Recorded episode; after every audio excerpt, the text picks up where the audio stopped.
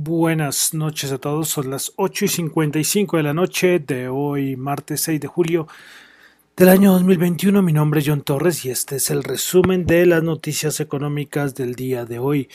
Saludo a los que me escuchan en vivo en este momento en Radio Dato Economía, a los que escuchan el podcast en Spotify, en YouTube, en Apple Podcast, bueno, como siempre en todas las plataformas.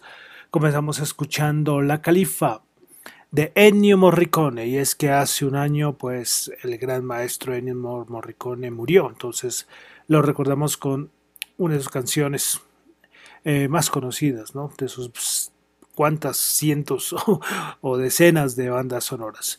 Bueno entonces vamos a comenzar. Tuvimos puente eh, y entonces tenemos ahí noticias noticias.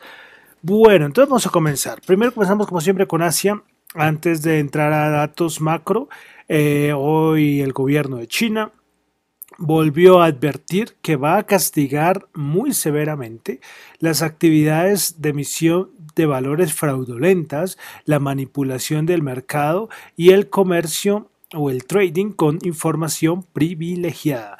Los chinos son muy serios en esto. bueno, entonces estamos en época de PMI de servicio, entonces vamos a comenzar. Comenzamos con China, eh, con el PMI de servicios de Caixin. 50.3 mes de junio, cuando se esperaba 54.9. Es la peor caída en los 14 meses, o sea, desde abril del año pasado no se veía un PMI de servicios con tremenda caída. Muchos dicen que es que hay una región que es muy importante para China que tuvo algunos brotes del virus. Bueno, hay muchas hipótesis alrededor de esta fuerte caída que tuvo el PMI de servicios de China. Pasamos al PMI de servicios en Japón, el del Jibun 48, el anterior había sido 47.2. El de India, PMI de servicios 41.2, también muy malo este dato y el anterior había sido 46.4. Es que en, India, perdón, eh, situación complicada. ¿eh? Ya se ha mejorado un poco, pero lo del COVID también afectando mucho en ese lado del mundo. Pasamos a Europa. Eh, PMI de servicios en el Reino Unido 62.4, anterior 61.7. PMI de servicios en Alemania 57.5, el anterior, perdón, 58.1. PMI de servicios en Francia 57.8, se esperaba 57.4. En, ah, en Italia PMI servicios 56.7, esperaba 56.2. En España PMI servicios 62.5, subía importante, se esperaba 60.6. Y entonces el del PMI, el Market Service, el PMI servicios de la eurozona 58.3, se esperaba 58. Bueno, otros datos macros que tuvimos en Europa, tuvimos producción industrial en Francia del mes de mayo, el mensual una caída de menos 0,3 y el interanual se ubica en 20.5. Venta minorista de la eurozona, 4.6% aumentó en el mes de mayo, dato mensual. El interanual, 9%. Órdenes de fábrica de de, de, de, de, Alemania, caída de menos 3,7. Interesante esa caída que tuvo en Alemania, cuando se esperaba 0,9, interanual 54,3. Eh, vamos a España, la producción industrial española en mes de mayo aumentó 4,3%, esperaba 0,4. Vemos repunte, ¿no? Tanto en la parte industrial como de servicios en España.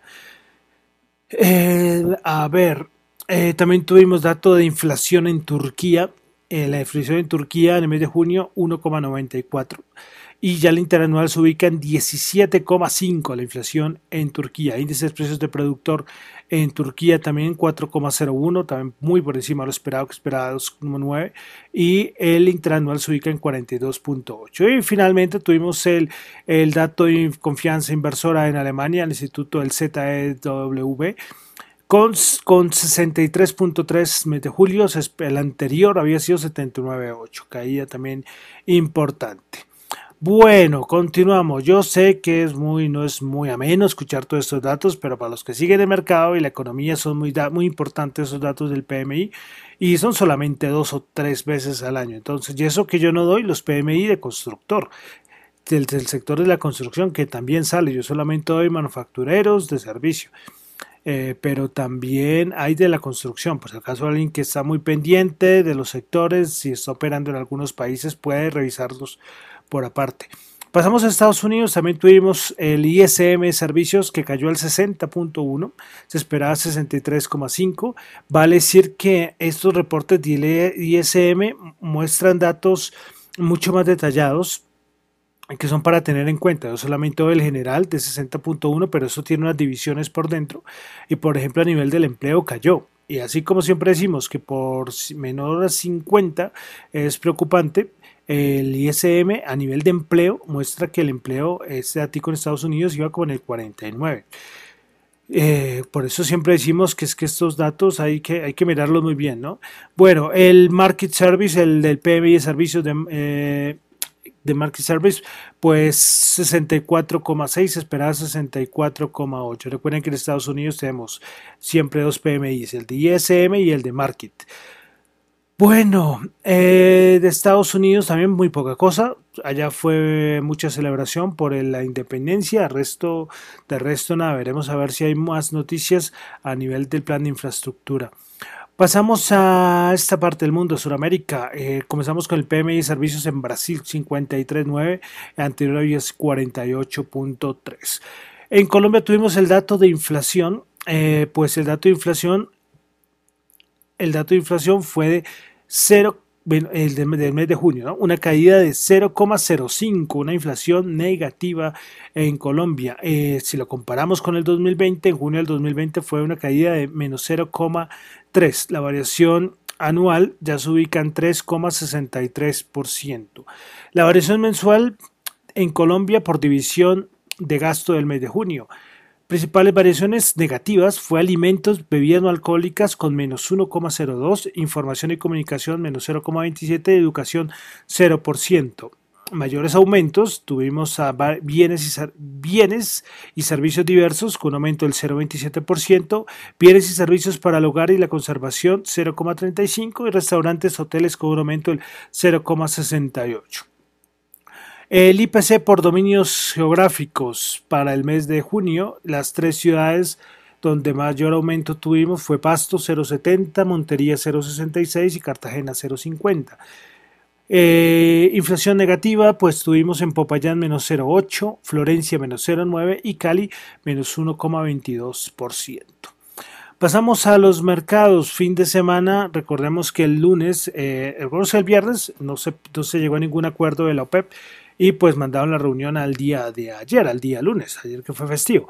Pues no sucedió nada. Eh, Arabia Saudita, perdón, Arabia Saudita no, los Árabes Unidos eh, siguen con su posición de que tienen que aumentar y pues ya hay una pequeña confrontación y nada, ayer lo que hicieron fue nada, pues la reunión queda pospuesta, no hay nueva fecha y entonces todo sigue igual, no hay ningún, ninguna cosa rara, todo el mundo pendiente porque además es curioso que no haya fijado una nueva fecha. algún creo que era el ministro de petróleo de Irak fue que dijo que eso tenía que suceder pronto, que eso no podía pasar tanto tiempo. Bueno, con esta subida, ayer tuvo una subida importante el petróleo y hasta hoy en la madrugada también, y es que eh, ya desde Estados Unidos están diciendo, eh, la administración de Joe Biden está diciendo a los miembros de la OPED que por favor tienen que reunirse y tienen que acordar algo, porque a Estados Unidos no le conviene mucho que el petróleo llegue a 80 dólares. Esto sería algo muy asunto de inflación. Entonces, a, revisar y a estar pendiente de este dato del petróleo. Bueno, eh, recuerdan que la semana pasada hemos hablado de Didi, pues que China le había jalado las orejas por manejo de datos. Bueno, China lo, obligó a, a, las, a, las, aplicaciones porque saben que Didi es la competencia de Uber, el, Uber chino, pues le dijo eh, en China, el regulador chino le dijo a las aplicaciones que nada, que por favor tenían que remover la aplicación de Didi de, sus App Stores. Entonces eso fue una caída tremenda hoy en la bolsa. Y recién debutado, ¿cuántos? Ni siquiera completó una semana eh, y ya unas caídas súper fuertes de la aplicación de Didi. Bueno, otra cosita, recuerdan que hace unos días tuvimos la, bajada de calificación por parte de Fish Ratings, pues se saben que cuando, eh, cuando baja la, nota del país, pues también se afectan algunas empresas. Pues dice la noticia que Fish Ratings trabajó la calificación de Ecopetrol, de Ocensa, de Isagen, de EPM, de ISA y bueno, creo que no se me escapa otra más. Recuerden que esto también afecta a las empresas. Listo, entonces vamos a pasar ya a los índices de Estados Unidos. Poca cosa, ¿eh? No tuvimos así una cosa impresionante. Tuvimos algunas caídas. El petróleo cayó con bastante fuerza, como vamos a ver, pero el resto, nada. Hoy están diciendo eh, que la idea es que completara 10 días seguidos de máximos históricos, pero no, no alcanzó a llegar al octavo, se quedó en los 7 de la semana pasada. Pero sí hubo unas caídas, pero eso se ve más de rotación, porque bueno, entramos de una vez, porque el Nasdaq 100 subió 58.04%, 14.786. Principales ganadoras en el Nasdaq 100, Amazon, que sigue Jeff Bezos que quiere ir rápido al espacio, pues la acción ya creo que va a llegar primero. Amazon 4,6% subió hoy. DocuSign subió el 3,3% y Zoom Video subió el 3,1%. Preparas perdedoras, Pinduoduo menos 5,1%, JD.com menos 5% y Baidu menos 4,9%. Todas estas empresas que acabo de nombrar son chinas que están listadas. Entonces dicen que puede estar relacionado esto también con lo que sucedió en, con Didi. Pues bueno, vemos que el Nasdaq subió y por otro lado eh, el SP500 y el Dow Jones bajaron. Pues el SP500 alcanzó el momento de bajar como el 0,7, pero al final solo bajó 0,2%, nada, 8 punticos, 4.343. Principales ganadores del SP500 tuvimos a Amazon 4.6, General Holdings 3.4 eh, y Aviomed 3%. Principales perdedoras tuvimos a Diamond Black Energy 7%, Halliburton eh, Company menos 6,5% y Occidental Petroleum menos 6,3%. El Dow Jones eh, tuvimos hoy una bajada de 208 puntos, menos 0,6%, 34.577. Principales ganadores en el Dow Jones tuvimos a Apple 1,4%, Salesforce 0,8% y American Express 0,6%. Principales perdedores en el Dow Jones tuvimos a Dow menos 2,4%, eh, Amgen menos 2% y Chevron menos 1,9%. Como vemos, más bien como una especie de rotación, de rotación ahí de a la parte tecnológica.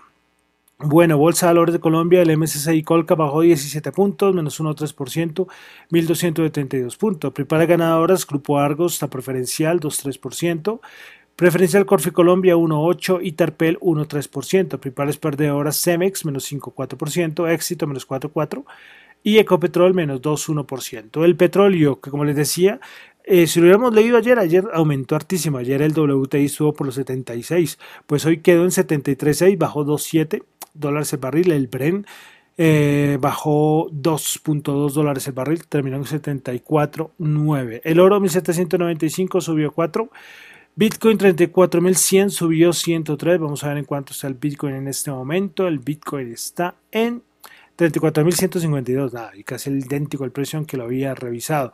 De criptomonedas, ¿qué pasó? Pues es que hoy China, eh, el Banco Central chino, pues mandó al cierre de un fabricante de software con base en Beijing que se sospecha que ofrecía comercio de criptomonedas. Y ustedes cómo son los chinos. Recuerden cuando comenzamos a leer ciertas cosas, cuando comenzamos el programa hace un momentico, advirtiendo que China es mano dura.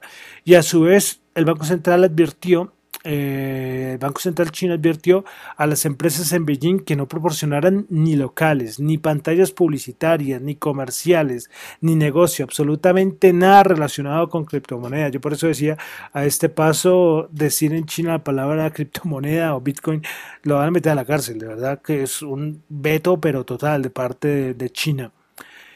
Eh, otra noticia no tan buena fue que Barclays detuvo a detuvo el envío de fondos a Binance. Recuerden que Binance es el principal exchange centralizado del mundo. Pues la gente que tiene cuenta con Barclays, que quiere enviar sus fondos a Binance, pues ya no lo va a poder hacer. Prohibido, prohibido porque también lo detuvo. Entonces, como vemos, nada de noticias positivas alrededor de las criptomonedas. Bueno, y para finalizar entonces, como siempre, dólar tasa representativa 3.781 subió 6 pesos. Bueno, con esto termino el resumen de las noticias económicas del día de hoy. Recuerden que lo mío son recomendaciones, perdón, ya que estoy diciendo, recuerden que lo mío no son, no son recomendaciones de inversión, son solo opiniones personales, perdón, recuerden, no son recomendaciones de inversión, que, me meto en problemas, ¿eh? que me meto en problemas, no son recomendaciones de inversión, son solo eh, opiniones personales. Mi nombre es John Torre, me encuentran en Twitter en la cuenta arroba John Chu y en la cuenta arroba Dato Economía. Muchas gracias.